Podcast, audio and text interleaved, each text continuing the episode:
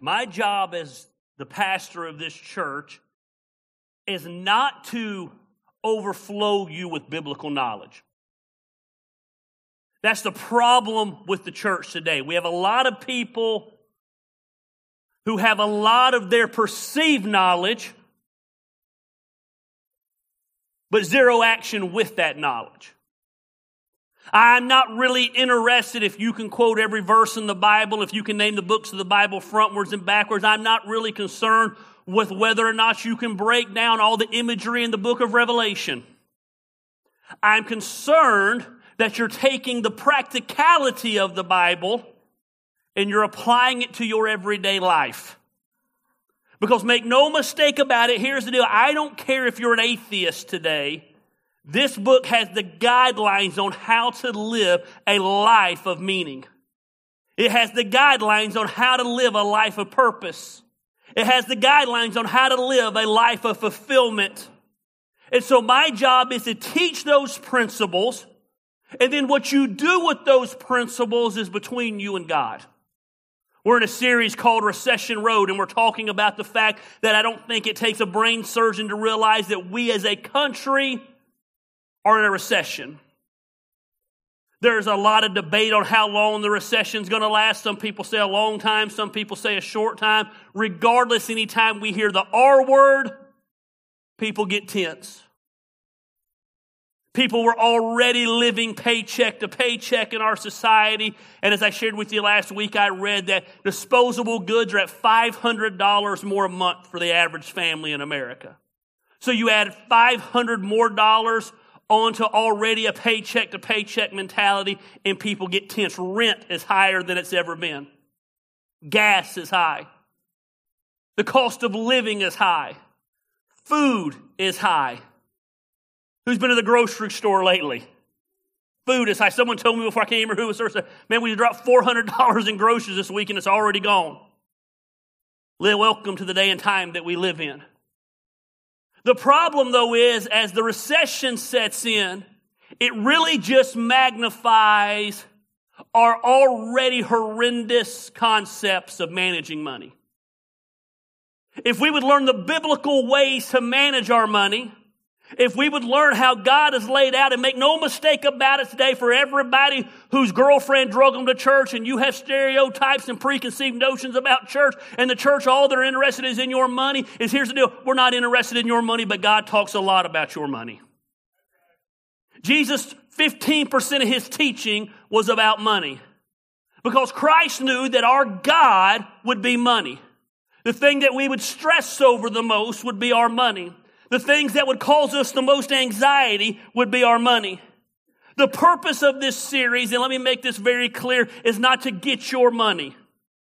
The purpose of this series is to teach you how to tell your money where to go instead of your money telling you where it goes. It's about taking control of your finances. The reality is, and I've said this every week of the series, and we'll say it again next week, most people do not have a money issue. They have a spending issue. We simply spend more than we make. And then we wonder why we stress over money. We're busy buying stuff we don't need to impress people that we don't like. It's amazing. So far in the series, the opening week of the series, we talked about the proper understanding of money. And we simply said this money is not evil. The church has led us to believe, because the church swings to extremes, there's a mindset in the church that money is evil. Money is not good, money is not bad, money is neutral, money is a tool. What you do with your money determines the outcome of your money. When we learn to manage our money, it gives us freedom to live. So many of us right now are living with a poverty mindset. We're living with a mindset of being broke. You say, well, I'm not enslaved to my money, but you are enslaved to your money, and I'm going to show you in a little bit. We opened that series in Matthew 25 and we talked about the master, and he gave three bags. Jesus told a story about a master. He gave three bags of gold to three different people. One he gave one bag of gold, one he gave five bags of gold, one he gave ten bags of gold. When he came back to get the money, the guy who had ten bags turned it into twenty bags. The guy who had five bags turned it into ten bags. The one who had one bag buried it for fear of the master and made no money, and the master got mad with him. He wasn't a good steward of his money. The key, the moral of that story is simply this. It doesn't matter how much money you are given. It matters what you do with the money that you're given. That's the beautiful thing last week we talked about giving and everybody got real tense. Someone said, I don't have a lot to give. You're missing out. It's not about equal gifts, it's about equal sacrifice. That's the beautiful thing of the tithe. Everybody doesn't give the same, everyone sacrifices the same. And when you sacrifice the same, God blesses you with more M&Ms than you know what to do with. Say, what do you mean? I don't know. Go watch the sermon from last week. The problem for us when it comes to managing our money is so many of us simply don't know where to start. We've buried ourselves into a hole. I've been there, so in the interest of full disclosure, I'm 46 years old. At 34 years old, I went bankrupt. I lost everything I had at 33. I tried to manage it as long as I could. So I, I don't want to sit up here on a stage acting like I had it all together in this area. I would like to tell you that at 34, when I went bankrupt, I learned my lesson when it came to managing your money. My wife would tell you who I met 10 years ago, that was simply not the truth. When Christine and I became a couple, she asked about finances, and I said, Well, that's just up here in my head. I think I got about this much money in the bank. She goes, How do you know? I keep up with it. She said, Well, do you mind if I balance that out? I said, Okay. So then I brought her this box full of money that I didn't have in the bank. I said, I think this goes in there too. She said, It'll probably take me about an hour. So I began to watch TV, and the episode went off, and I began to watch the next episode, and the next episode, and the next episode. About three o'clock in the morning, I said, You figured that out yet? She said, No. She said, You have no control over your money. I said, Yeah, but I've got about this amount of money in the bank. I know. She said, You don't have half of that amount of money in the bank. We bury ourselves into holes. And when we sometimes get so deep in the hole, we don't know how to get out of the hole. And, we also had this mistake that something that took us 10 years to get into, we're going to get out in 10 days. And so we get discouraged about it. And when we have no plan, we don't begin to work the plan. And we get deeper and deeper and deeper in. Or we have a plan, we work the plan. The plan doesn't go as quickly as we think the plan ought to go, and we get frustrated because we are a short sighted society. We're a microwave society. We're so used to putting everything in the microwave, a couple of buttons, and it wanted to fix. Sometimes the mistakes that you got into are going to take you, and do not miss this because there is nothing in your life. There's some things as a couple you can do individually. You cannot become financially free on your own unless you're single. If you're in a relationship, it is going to take both of you being on the same page. It is going to take both of you having a plan and realizing we want to live the life that God intended for us to live, and therefore we're going to do what we need to do to get our finances in control. If it means we have to pull back and live a certain way for a short time, to quote Dave Ramsey, we're going to live like no one else, where one day we can live like no one else. And do not mistake what I'm saying today. This is not a message on how to get rich. It is a message on how to control your finances where you're not enslaved to your finances. This is a concept that so many of us don't understand nowadays because it is so contrary to what society teaches about our finances. We're used to what normal is. And normal just simply isn't working anymore. Normal's being broke. Normal seeing the R word and beginning to get stressed. Normal is knowing that if something was to happen to us and we were to miss one paycheck, we wouldn't be able to live the life that we live anymore. Normal is 80% of college graduates having over $35,000 in student loan debt. That's normal. Before you ever set out in the real world, you have debt. Yeah, but it gets you a better job. Did you know the average college graduate starts a job making $38,000 a year? So you start with $35,000 in debt to make $38,000 a year. Take that song and dance somewhere else. Normal is $17,000 in credit card debt. On average, $17,000 in credit card debt, and you couldn't even tell you what it went to. Oh, that's right, it went to the Disney trip two years ago. Man, that was a great memory. And I'm glad it was a great memory because you're still paying for it today. 70%. Oh, by the way, all these stats were before the current administration. I'm not saying that even to be political, I'm saying times have changed. I imagine if they were to go back and do it again, they'd be different. 70% of Americans live paycheck to paycheck. Normal is buying a car and financing it and within six months being upside down in said car.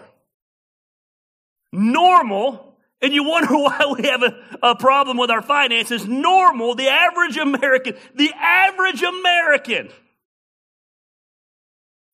spends 114% of what they make in a year. No wonder you're in debt. You're spending more than you make to buy things you don't need, to impress all your friends on social media. That 14% gets made up in debt, small loans, credit card payments.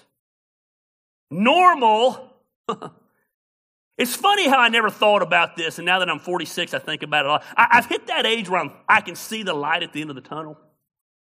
I'm 46. I got eight more years and all the kids are out of the house. The light is at the end of the tunnel. The goal is attainable. And for the first time ever, I think a lot about what retirement looks like one day. But normal is most Americans not being able to retire because they haven't managed their money right. Instead of learning how to manage their money, they've depended on their company to set up their retirement. How's that 401k working today? Screw normal. You be normal. I want to be weird. I'm sick and tired of watching people that I know have great potential and God wants to do great things to, yet they can't do them simply because they can't afford to do them. The Bible says this in Proverbs 22 7 the rich rule over the poor, and the borrower is slave to the lender. That's a powerful verse. The rich rule over the poor. That's just reality and the borrower is slave to the lender. That word slave in the original language is literally translated servant. It means to be in bondage to something. Let me make this as clear as I can to you, man. And listen, you young, I, I, fit the age where I can say that as a preacher. It makes me feel so old. You young couples, listen to me. If you don't listen to anything this old redneck preacher ever says, if you let it go in one ear and out the other week after week after week, I get it. But I'm telling you, listen to this series. If I knew then what I knew now, man, my life would be, I'm not complaining about my life, but it'd be so different. People tell me, you need to slow down. All you, I, I have no choice but to continue to hustle because I got to make up for years of bad financial management to get my family in a position where we can be. We're debt free now, except for a car payment, a house payment. It's a great feeling. But guess what? We still got debt. We got car payments. I want them gone. Well, everybody's going to have a car payment. Maybe you are. I'm not.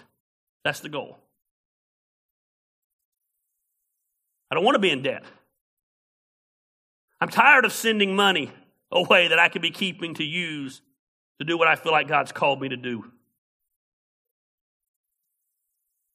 The borrower is slave to the lender. Now, most people aren't going to go around and say, man, Gary's right. I'm a slave to money. I'm a slave to debt. I get it. They don't do that, but what they do is they'll say different things like this Man, I'd love to do such and such. I don't have the money. I can't do it. You know why you can't do it? Because you're slave to the bar. I'd love to have a different job. But man, I can't, I can't afford to do it. I hear young couples all the time, we'd love to have more children. Just can't afford it. Would love to get married, which I never really understood that, like getting married so expensive. Would love to get married, but we can't afford to do it. I'm not picking on anyone today, but I had three people today already say to me, Going on vacation tomorrow must be nice. Wish I could go on vacation. Here's the deal I don't know anything about those three people's finances, but here's the deal you can go on vacation. You're not slave to the lender. Not a lot of amens on that because the truth hurts sometimes.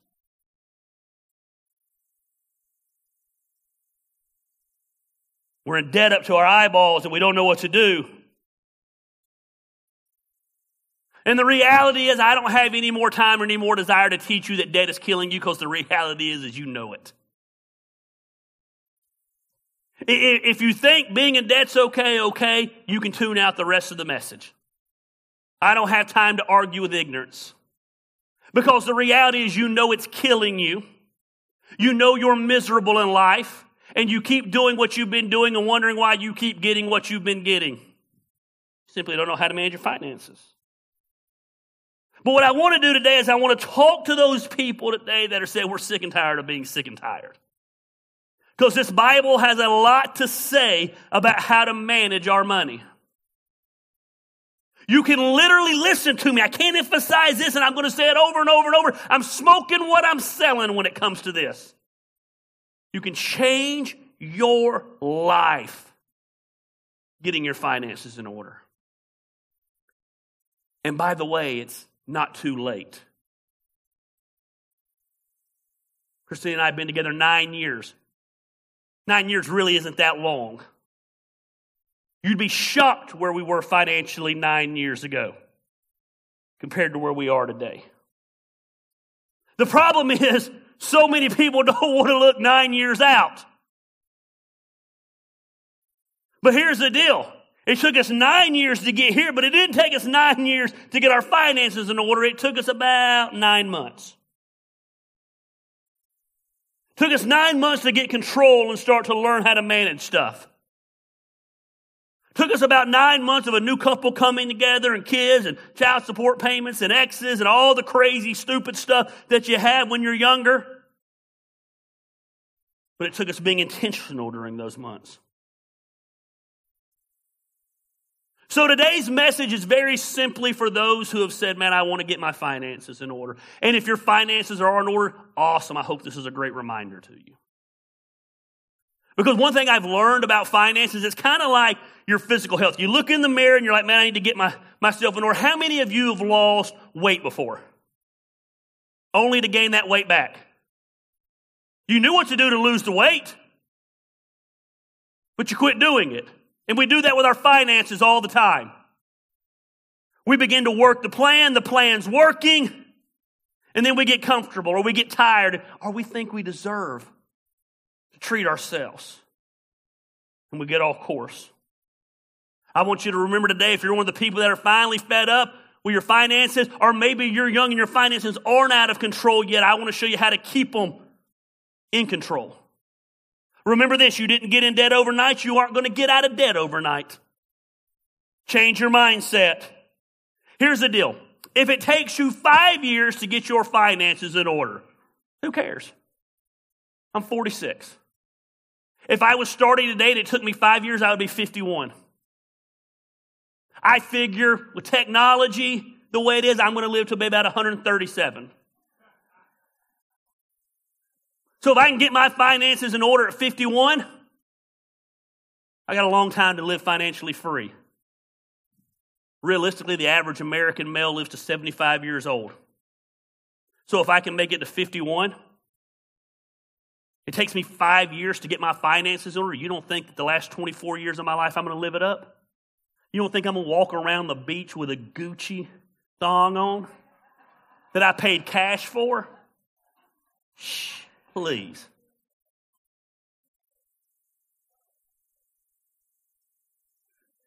I'll bust my butt for five years to be able to live financially free for the last 24. Because here's the great part about that the last 24, the kids are gone.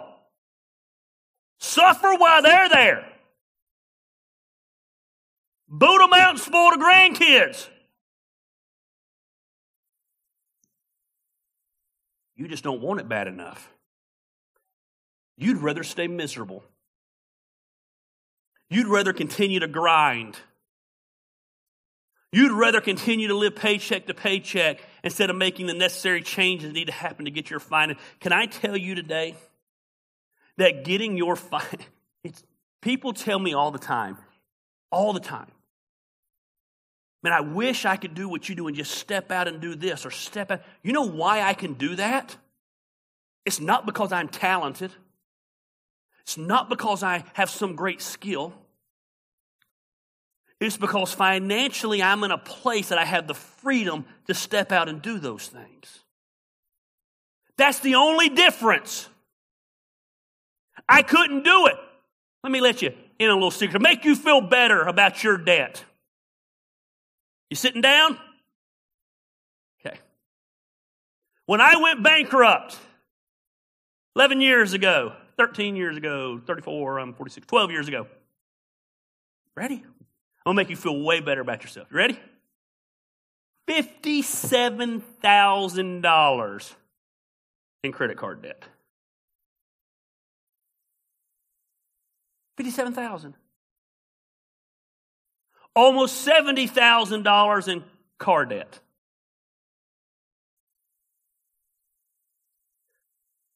I had financed the furniture that we sat on in our living room. How stupid is that? It's stupid. You say, Well, I've done that, then you're stupid. I love you. I can still love you and say you're stupid. I told you the other day I went to buy a t shirt from a company, $25 t shirt, and I went to check out online. And it wanted to know if I wanted to finance the shirt in four easy payments. I was like, what? Was so intrigued. And the sad thing is this they offer that option because people do it. How do we get our finances in order? The first thing we're going to do is we're going to embrace the value of self control. Let's say in AA, the first thing they do is admit you have a problem.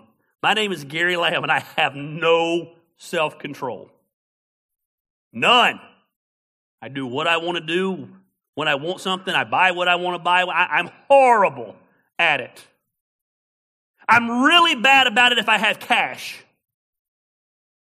I never forget the first time Christine went out of town. We'd been married. She goes out of town. We've been together about six, might be one of our first fights.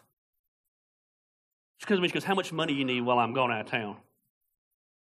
So I'm a grown ass adult. I don't need an allowance while you go out of town. She had baggage from her past and asked, and we had a big fight about it. Here's what she didn't realize. Here's why I didn't need an allowance. Had she given me $200 cash, I'd spend $200 cash. Instead, while she was gone for about four days, I think I spent $8. I think I went and ate Mexican food one time. Literally spent $8. Because I'm weird. I don't like to swipe the card, the debit card, but you give me cash, I'm spending that cash.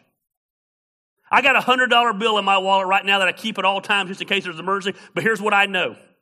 I can never break that $100 bill unless I want to spend that whole $100 bill. Because once it's broke, it's amazing. I don't have a lot of self control. But I've learned if I want to be able to live the life God has had for me, I've got to have self control in order to start getting out of debt. Listen, this is so groundbreaking. It's going to blow your mind. Like to get, you're going to be shocked. Listen, listen, listen. In order to get out of debt, you got to stop spending. Bible says in Proverbs 20, here's the great thing, the Bible backs it up. Proverbs 25, 28. Like a city's whose walls are broken through is a person who lacks self control. Back in those days, they would build walls around a city, and that was the protection for the city. And when the walls came down, there was no protection for the city. The enemy could attack from any way. Like a city whose walls are broken down is a person who lacks self control. You've opened yourself up to attack. You've opened up yourself to the enemy coming in. We're like little kids. We want what we want, and we want it now. Women do this normally, I'm stereotyping here, but women do this a lot with nickel and diming. Men are more likely to do this with big splurges. I'm not a nickel and dimer, but I'll show up with the $80,000 truck one day and forget to tell Christine that I did it. It was an accident. Christine will just slowly show up with a Target bag every day. Every single day. We have a ring doorbell. Anybody have a ring doorbell? I took the ring doorbell app off my phone after the second day. We had it. Because if I saw Amazon come to my front door one more time, I was going to jump off a cliff. The value of self control. It, it's just so easy now not to have self control. Buy now, boom, you click it, you ain't got in your credit card number on Amazon, it's easy. Swipe the card, I don't see it. Spend the cash. We have no self control. We want what we want and we want it now. I was listening to a podcast recently, and I heard a guy ask this, say this question. He said this. He said, The biggest thing in meeting your goals is to ask yourself this question with every action. He said, Is this helping me or hurting me in meeting my goals? If our goal is to get out of debt, then we need to ask ourselves some things. If the goal is to get out of debt, we need to ask ourselves every time we decide to go out to eat, is this helping me or hurting me? Is there anything wrong with going out to eat? No, there's not. But maybe you eliminate that for the short time while you're trying to get out of debt. Do you need those new nails? Of course you do. But do you want to get out of debt worse? Is there anything wrong with new nails? No, I love when my wife gets new nails. It's my favorite thing in the world. Love it. When she doesn't go get new, when she decides she was going to take a break from it, I get irritated about it. I like it. One of the first things that drew me to my wife. I can tell you exactly what her nails look like the first day I met her.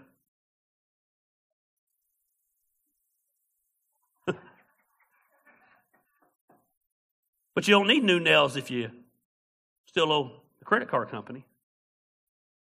Do I really need to golf twice a week? Is there anything wrong with golfing? No. But would you rather golf or would you rather get out of debt? Would you rather be able to go golf anytime you wanted to go golf because you have no debt instead of robbing Peter to pay Paul? Let me go ahead and tell you something. If you're going to play golf and you're having to think about where you can cut back later on this week to be able to pay for your golf, you don't need to be going to play golf. Do you really? I know I'm treading lightly here. Help me. I'm sorry. Do you really need that $5 cups of Starbucks? I know, ladies. I know, I know, I know. And again, hear me out. There's nothing wrong with those things when you can afford those things. Well, I can afford it. No, you can't. You're in debt. I recently had a customer come to me, they owed me $1,100.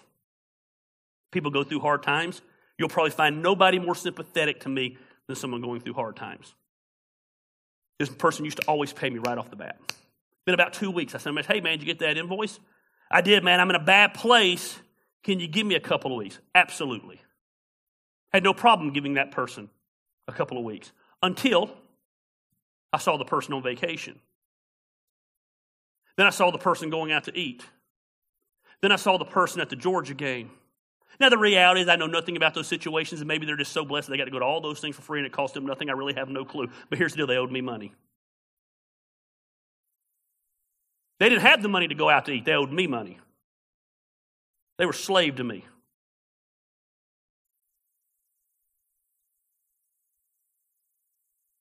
Person owned a restaurant. I called him and said, I'm going to eat your restaurant, and I will not be paying, and it will not get deducted from the invoice. Okay. You know why I had to say okay? Because he was slave to me. He owed me money. Say that's a little arrogant. He owed me money. See, you, you, when you owe someone money and you want to get debt free, you don't go out and spend like crazy. Do you really need that new car? I want a new truck so bad. I know I talk about it all the time. I lust over it. I dream about it. I justified. I said, man, we're opening a distillery. What if I wrapped this truck? And I, I even had the graphic designer make me a wrap. I haven't even showed to anybody. I was like, that looked good, and I could justify it then. You know, the reality is, I had a great truck. It's got like 50,000 miles on it. Looks pretty decent. It turns on when I crank it. And when I mash the little AC button, the cold air blows out. It's got a little lift on it, so it's got a little redneck to it. I like it. And the reality is, I tell you, it's only a 1500 I've never pulled anything with that truck in my life, so why do I need anything bigger? Overcompensating for other areas, let's just be honest. I don't need a new truck. I want a new truck. And guess what? It's okay to want a new truck. And it's okay to buy the new truck you want when you don't owe anybody. I still owe on that truck. Now, I could write a check today and pay it off. Oh, maybe I'll do that and then I can justify getting a new one. No, I'm just kidding. It's not helping me reach my goals. My goals are this I want to retire one day. My goal is this I've worked for myself my entire life. And because I worked for myself my entire life and wasn't good with money, I have zero 401k.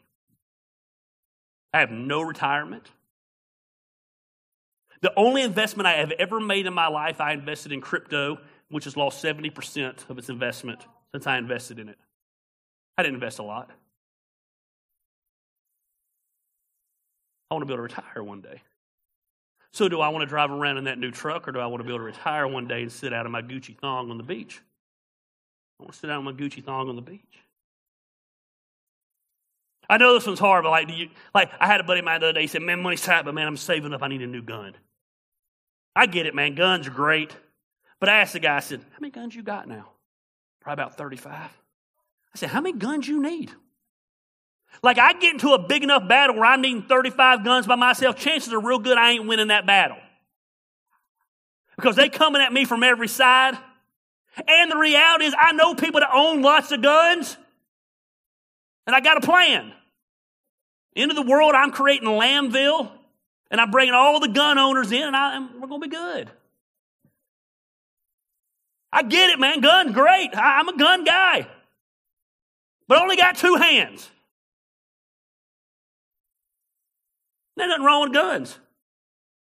But, but there is when I'm paying for the finance couch I have. Nothing wrong with any of that stuff. Do not miss what I'm saying today. But what I'm saying is we're going to sacrifice and we're going to embrace the value of self control temporarily. Where the day comes, I can spend the money for whatever I want because I have it. Learn to say no for a little while so you can say yes for the rest of your life. You young people, man, imagine if you embrace this in your 20s. Holy smokes, you would change your life.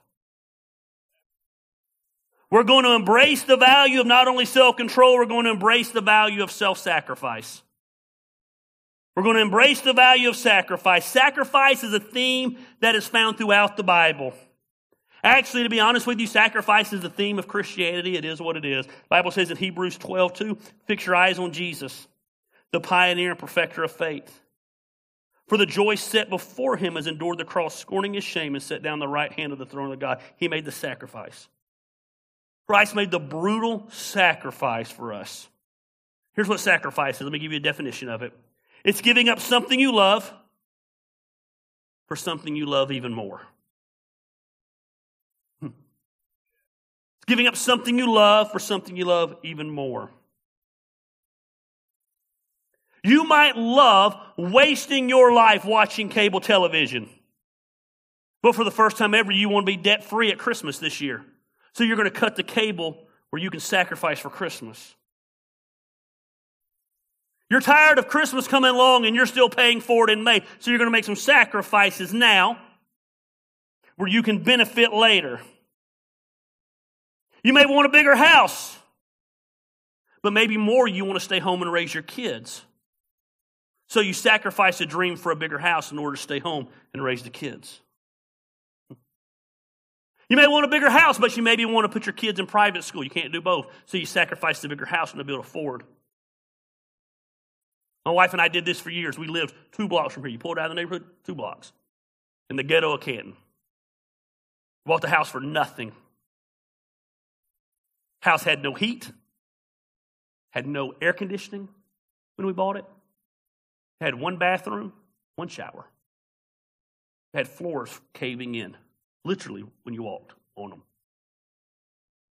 Had zero lights in the house. We didn't know that till we bought it and tried to turn on the lights, and there were no lights. You say you didn't notice it, you just don't think about it. Never occurred to us that there was no lights up in the ceiling. We were sharp. But we sacrificed in that house for five years. And slowly but surely, we remodeled that house for five years. And we sold that house for a whole lot more money than we bought that house. And we were able to put that money down on that house and the house that we live in now that is a very nice house. We sacrificed. Christine was tired of working a nine to five job, and so we made sure that our bills allowed that. She wanted to be home with our kids. And then we sacrificed again. Christine took another job for a year and was basically gone, nonstop on the road for a year. And we made those sacrifices where we could be in a position See, sometimes you got to make some sacrifices. At that time, we only had one car payment for a long time because I only had to drive two blocks. I even justified and bought a bicycle and thought, man, I'll ride a bike to work every day. From there to here it was downhill. I rode it to work one time and called Christine to pick me up on the way home. I said, I'm not riding this bike back up that hill. It's horrible. And then the bike sat down here for like eight months. Then she made me sell it. we sacrificed. We went out vacation a couple of years because there were certain things that we wanted to live, and there were certain ways we wanted to live. I'm dealing with this with my son right now. My son's off in college, and he's and, money's tight, and he's talking about getting a job. He's like, but I like my alone time. I get it. But instead of just sitting in your dorm alone, go get a job during this time and start putting money back where you can be in a better position after you graduate. From the day he said, thinking about renting a house, I said, you should rent a house. Rent the biggest house you can and rent all the other rooms out where you don't have to pay rent. What? I said, do it. Sacrifice. I just don't want to live with people. I said, who cares? It's college. It's ain't about your enjoyment. That's what you think it is. You think it's about your enjoyment. It's about setting yourself up for the future. You may love going to lunch every day and getting a seven or eight dollar sandwich, a dollar fifty drink, and ten bucks is blown out the window before you know it. Or you might enjoy more never having a car payment again because you didn't do that. You saved that money and bought a car. I read one article this week. It said, you know approximately how much money you save over a lifetime working if you brown bag it just three days a week instead of five. Three. Over the lifetime. Listen to this. Check it out. Check it out. Check it out. It says you'll save on average of $112,000. I get a lot of bologna sandwiches for $112,000. Now, everybody doesn't have to do that. But when you're trying to get out of debt, you do that. You make the sacrifices. I just don't like that. Okay. Then keep being in debt. How's it working for you? You're the same people that got tense last week when I talked about giving. Because you know you can't afford to give. Scratch that, back that up. You think you can't afford to give. Hence why you're in the financial situation you're in. The reality is this let me hurt your feelings for a minute. Those of you that are upset and arguing with me in your mind right now, your plan's not working. You're broke asses. If that hurts your feelings, I don't care. You're broke. You're grown adults living paycheck to paycheck because you don't have the discipline or the testicular fortitude. That's nuts if you live up in Pickens County. You don't have the nuts to step up and make the sacrifices that are made to get your finances in order. And if you're the man and you're not willing to do that for your family, no wonder your wife doesn't look at you as the leader.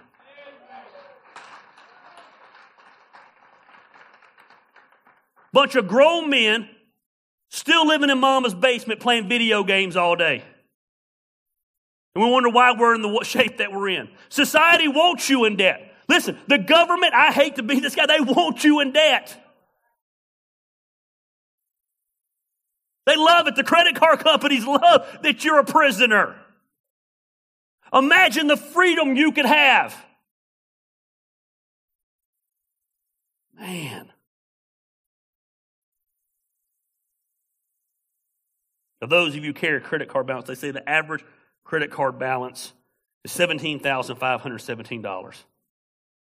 How? Well, it's, it's real easy.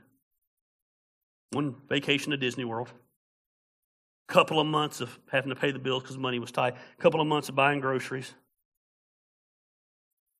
Assume a monthly payment around that is $217.93. That's about 18% interest rate. That's normal. If you simply pay the minimum payment, of $217, which is what the large majority of people in debt pay every month at 18%. How many years do you think it'd take to pay it off? Five? How many say it take five years to pay it off? 40. 40 years. You know how much you'd pay back from that 17 grand after 40 years?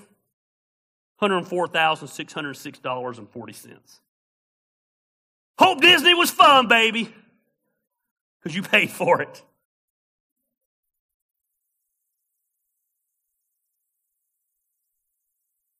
You paid that debt off. Took that $217 and you begin to invest it some kind of investment. I, I'm not an expert in investing. We're going to talk about investing next week because the Bible talks about investing. Once you get out of debt, you're going to have money. How do you invest your money? Let's say you took that money and you got a 12% return over 40 years, same money, $217 a month. In that 40 years, you'd have $1,350,820.94. Man, it's amazing. You got to sacrifice, though.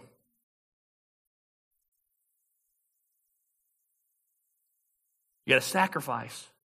I don't know what you're in debt for today. I'm not bashing you for being in debt. I've been there. I'm telling you, make the decision today to get out of debt. You say not today, so you can say yes to forever. So, we're going to embrace the value of sacrifice. Gary, this sounds great. How do we do it? You got to have a plan. We're going to value, we're going to embrace the value of planning. Here's the deal. And this is where it gets real practical. And, and, and, these sermons are weird to me. They're almost so practical sometimes I don't feel like I should be teaching them, but they're needed to be taught. Because I know it's going to change one or two people's lives. God, I wish you understood the freedom that comes with being financially free. We're going to value, we're going to embrace the value of planning. Keep doing what you've been doing, you keep getting what you've been doing, been getting. So you got a plan. You've got to put a plan in action. Then you've got to work the plan. And if it's the right plan, the plan will work. Look what the Bible says. Suppose one of you wants to build a tower. Won't you first sit down and estimate the cost to see if you have enough money to complete it? You got to sit down and plan. The Bible says in Proverbs 29 the plans of the diligent lead to profit, as surely as haste leads to poverty. You can wander into debt, you cannot wander out of debt. It doesn't just happen.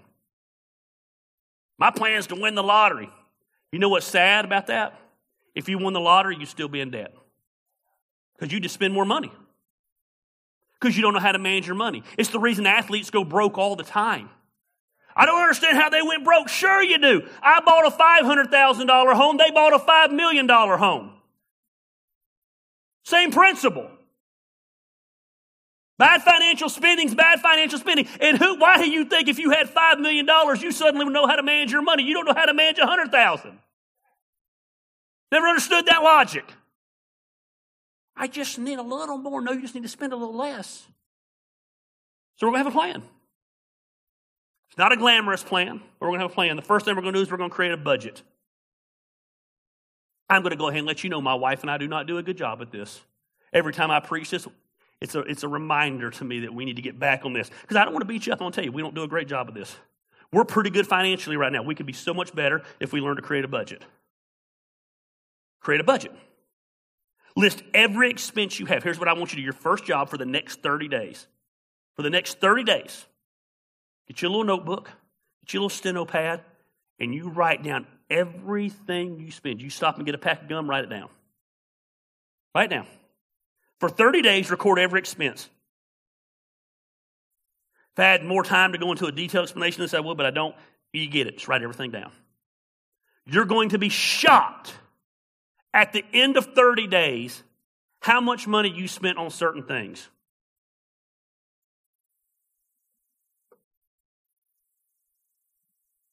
My taco budget is ridiculous. I don't want to do this, but it's eye opening.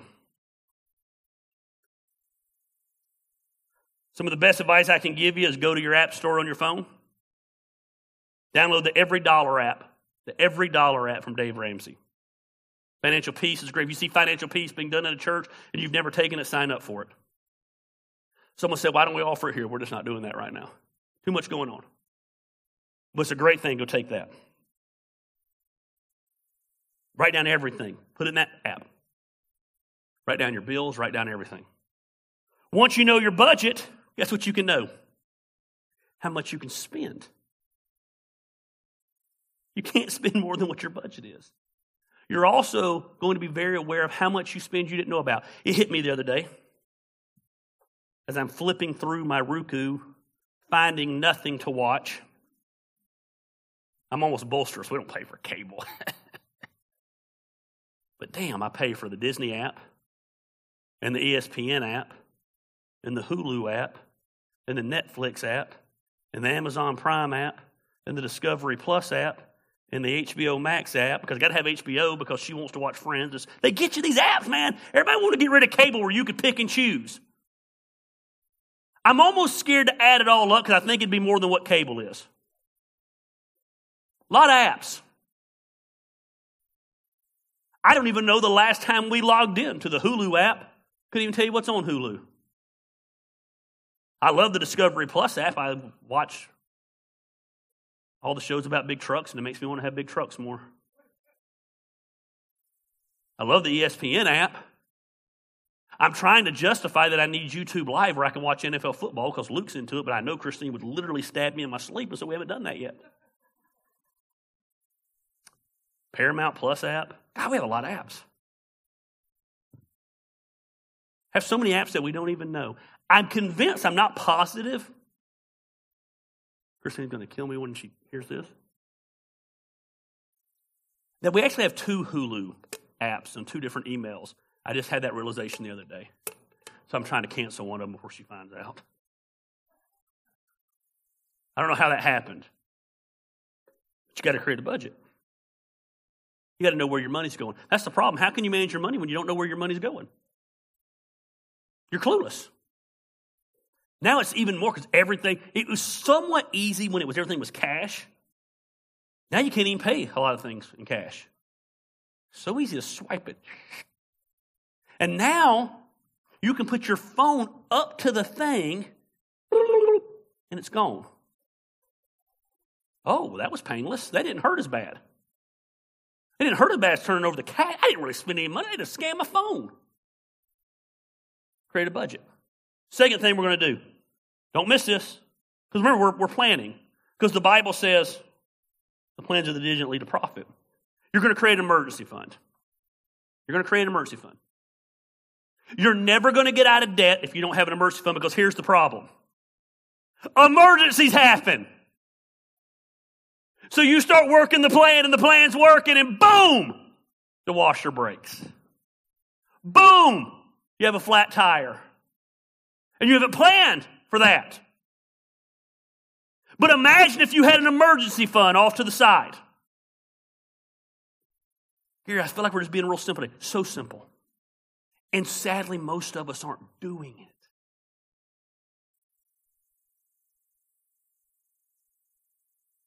Had an emergency fund. You take the money out of the emergency fund, you pay for it. Then what I do here? Well, then we replace the emergency fund. Thousand dollars. Where am I going to get thousand dollars? You got thousand dollars laying around your house and stuff you don't use that you could sell. I know that hurts your feelings. You got thousand dollars around your house and stuff you don't need. Put it on Facebook Marketplace, sell it. Create an OnlyFans page. Do whatever you need to do. Get thousand dollars. Cover up your face. I don't want to know it's you. Not that I'm on OnlyFans. Let me clarify that.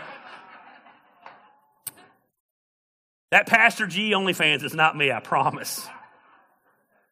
Just because the guy wears a sleeve over his tattoo on his leg, he's not covering up a tattoo or anything, I promise. It's not me. I don't care what you got to do. Go work a side job to get $1,000. Do whatever it takes to get $1,000. Nothing. I'll be honest with you. Most of you'd have $1,000 by the end of the week. You could. Because again, you got stuff laying around your house you don't use. It's going to give you the freedom to follow your plan, knowing that when emergencies happen. Lynn, you have any car emergencies lately? Sucked, didn't it? Had an emergency fund though, didn't you? Didn't suck as bad, did it? Right. Imagine how that happens. I remember we used to have emergencies and no emergency fund. We had to get a new washer the other day. My wife is so freaking cheap that for five months our washer has been off balance. And when you wash the clothes, it feels like the entire upstairs is going to cave in. All the dogs start barking. I'm like, go get a washer. I don't want to spend the money. Got so bad she started washing clothes when I wasn't home where I didn't have to hear it. I said, go buy a washer. She went and bought a washer. You know what was so nice? We had the money to go buy a washer. I didn't have to swipe a credit card. I didn't have to finance it. I saw on the piece of paper I could finance it for $27 a month. 27 bucks a month. That's nice. Throw that in with all the apps. Didn't have to. We had an emergency fund. Create an emergency fund. Begin to work that emergency fund. Build it up. If you spend $325 out of the emergency fund, you stop at your plan, you keep working it, and you build it right back up. Literally, realistically, Dave Ramsey says it should take you no more than nine days. I call BS on that. It should take you no more than 30 days. Seriously. You should be able to raise $1,000 in 30 days. Because, again, it's, a, it's laying around your house. You just don't realize it. All that stuff you don't use. I had someone tell me this week they spend $400 a month in storage sheds. I said, man, that's crazy. I said, when's the last time you went to? Oh, it's been about a year and a half. Then you don't need the stuff. Man. Now, here is what's going to happen. It means you get rid of it, you're going to need it. And then lastly, we're going to put the debt snowball into action. Here's what the debt snowball is. Here's what you're going to do. You're going to list every debt you have.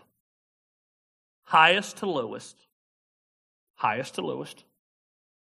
And then you're going to start paying the minimum payments on all of them. But you're going to take all the extra money you have every month and apply it to the smallest. So let's say the smallest one is $27 a month because you financed a washer. You have 100 extra dollars, you put $100 to that bill. You got 500 extra dollars one month, you put it towards that bill. You get your tax return, you don't get ghetto rich all of a sudden you put it towards that lowest bill. Once you paid that lowest bill off, now you take that payment, the $27, and you add it to the next lowest payment. So let's say the next lowest payment's $100. Now you're going to pay $127 a month on that. Okay? And then anything extra, you're going to pay bam, bam, bam, bam, bam, all the way up until all the debt's paid off. You're just going to keep doing it. Keep doing it over and over and over. The Bible says in Proverbs 6 5, free yourself like a gazelle from the hand of the hunter like a bird from the snare of the fowler. Free yourself. That's what you're doing. If right now you're looking at your debt and you say, man, it takes you 120 months to pay off your debt, that's 10 years for all your debts paid off, assuming you don't take any more, you begin the snowball effect. Let's say you do the snowball effect and the smallest goes to the next, and then those two go to the third, and the third, those three go to the fourth. What's going to happen is, on average, that 10 years will get paid off in 21 months.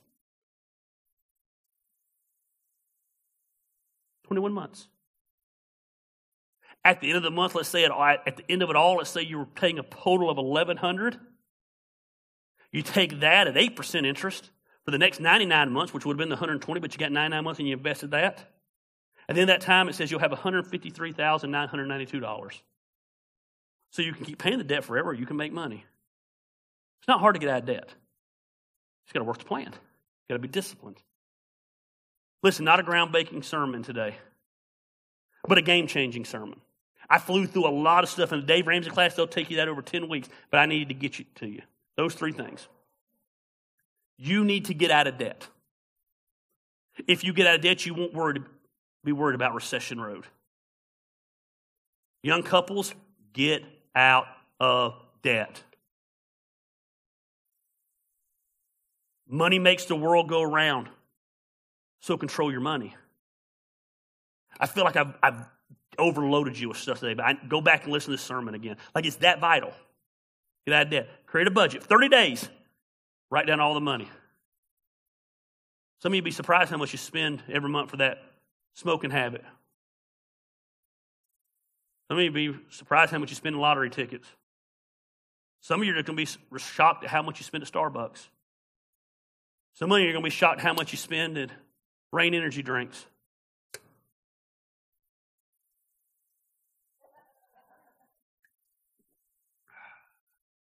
Create a budget. You got to know where your money's going. Create an emergency fund list that debt and start knocking it out. I'm telling you, to be debt free is the greatest feeling in the world.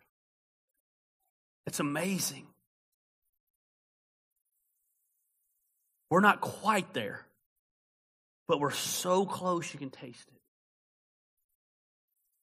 It's awesome. It's liberating. It's freedom. I, I don't know about y'all, but contrary to popular belief, I don't want to work the rest of my life. And if I am working the rest of my life, I want to work where I want to work, doing what I want to do. Not getting up to go to a job that I hate to make money that I'm going to spend on things I don't need. Who has the most toys at the end does not win. They're still dead. He who has the freedom to do whatever they want is amazing. A buddy of mine recently has been getting his finances in order. And he called me the other day, and I kind of laughed to myself at first, then I had to check my own ego. He said, Man, took the wife's car in for an oil change. She needed new two new tires. She needed this, this, and this done. He's like, you know how good it felt just to say, go ahead and do it. I got the money. And I wanted to, yeah, of course, duh. And I thought, wait, no. I remember when I was there. I remember the first time that they told me, you need X, Y, and Z. And I didn't immediately have the stress and the anxiety that gripped me because I could afford to pay it. I got so excited for him. Because you know what? Who, this is a crazy question for a pastor. How many ever done drugs? In your past. In your past. I'm not talking about now. Uh, y'all a bunch of damn liars. I've done some drugs in my life. Listen.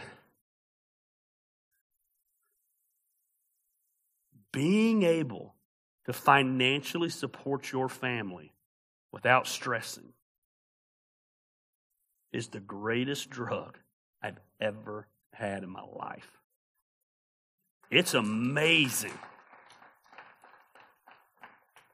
It's the ultimate high. To know I'm not gripped with fear instantly to death. And I'm going to put this on some of you men. I, Call me chauvinistic, call me whatever you want to call me. I believe men are called to be the leaders of them. I did not say the dictators, the leaders. Some of you men need to start leading your family financially. You need to start getting your finances in order where your family can live without the fear of recession road. And it starts by getting out of debt. Gary, what do we do when we're out of debt? Oh, that's when your money starts working for you. And we're going to talk about that next week. I'm new to that stage. And it's a pretty good drug, too. It's pretty liberating. It's pretty exciting.